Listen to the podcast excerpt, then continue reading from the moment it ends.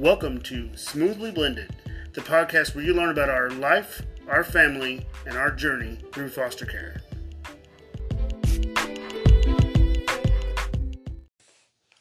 Welcome to this episode of Smoothly Blended. Whoop, whoop. Today we're going to talk about what it was like to get an emergency placement and then what it was like for that emergency placement to leave. Um, this happened very recently. On July 27th, I got a call at work that a friend of Brooke's was sitting in a caseworker's office and um, they didn't have anywhere to place her. Now, we were thinking we weren't going to have any more foster kids for a while because uh, we, we have a lot of kids in our home. But we couldn't turn this one down. This is someone who had who had been in our home many times, and we really wanted to be there for her. So, let's start with Brooke. Brooke, what was it like when we told you that this person was going to come and live with us? Uh, I was happy that you guys actually took her in. Uh, I meant, like, not in a bad way, because I knew you would. But, um, you do have a lot of affection for kids, and I mean, that's a good thing sometimes. but, uh, I was kind of happy that you guys actually, like, you guys took her mm. in and she came to live with us because she was a very close friend of mine, and I would rather her live with us than anywhere else, you know?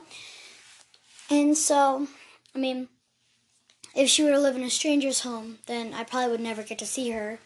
I mean, we would talk on the phone and stuff, but like, you know? Right. All right, Jessa, what about yourself? What did it feel like when we told you? Really sad because she is kind of a friend of mine too, and I just felt really sad that she was now in foster care, and I just it was just so sudden that one day we were at school. Well, it was after school had ended, but one day we were at school, and then like two weeks later, she was in our home from foster care. It's okay, baby girl. So what you're hearing in the background is the baby that's with us, and um, she wants to be part of the podcast too. So we're letting her. Also, mom's not home, so. Yeah. So, uh, so then we had her here. What was it like? All of a sudden, you had a third person in your room. Yeah, that was, weird. Yeah, it was a lot actually, because she was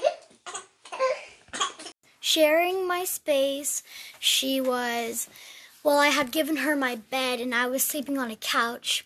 I mean, not a couch. It was like a cot. It was kind of like a couch, but um, and she was using part of my dresser and a like a lot of like room in my bedroom. My bedroom's big, but not big enough for three people. Yeah, our bedroom's big, just Brooke's bed is really big and it takes Yeah. up quite a lot of space. Yeah, My and bed is then in the corner. plus a bunch of her stuff was taking up the bathroom, and so there was just like her stuff everywhere because she had like just gotten here.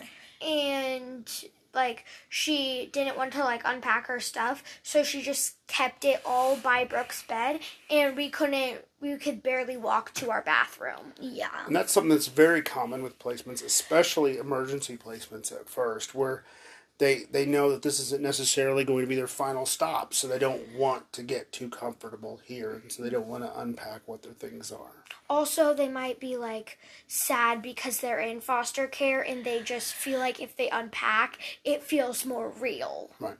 And every kid is sad when they're in foster care. Yeah. So Jessa, what was it like living in- with her for you? It was kind of weird because like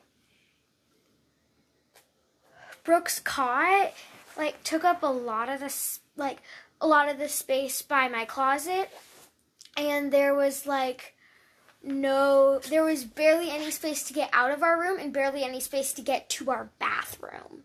It was just a lot. And it felt weird because like I've never slept with three people in my room, except for whenever our cousin comes over for a sleepover, but she's only for over for like two days.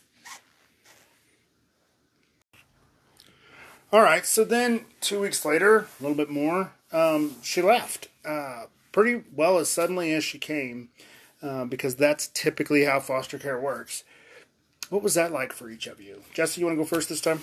Uh, it was weird because like all of the foster kids that we have, we only get like two days of notice before they leave, and it's just really weird.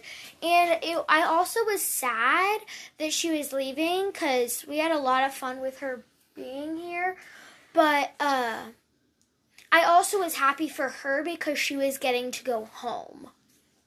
Very good. That makes a lot of sense. What about you, Brooke? Uh, well, we fought a lot because she lived with me, and uh, we fought like sisters, to be honest. I fought And with her too. So, technically, I was kind of glad that she left because I could like get a break, you know. Also, sleep in your bed. And uh anyways, so I could actually sleep in my bed. I could not I I had a bunch of my stuff put away cuz you know, she was using a lot of the room. So I unpacked a little bit and I could settle down, you know, get this whole thing over with. And so it was sad that she left, but she was going to a guardian of hers. And so she knew them and so and they lived at her house. So she went back to them. So she was at her house with all her stuff, with her room, stuff like that. And so Plus, you still get to see her at school, right? yeah, I mm-hmm. do. Cuz she goes to my school Also, she comes over sometimes just to play. All right. cuz she lives really close. Well, and that's a little bit like what it's like to have emergency placement for a little while. Thanks for listening. This has been Smoothly Blended. Tune in next time and email us at smoothlyblended at gmail.com. Don't forget to rate us five stars. Our website is bit.ly slash smoothly blended.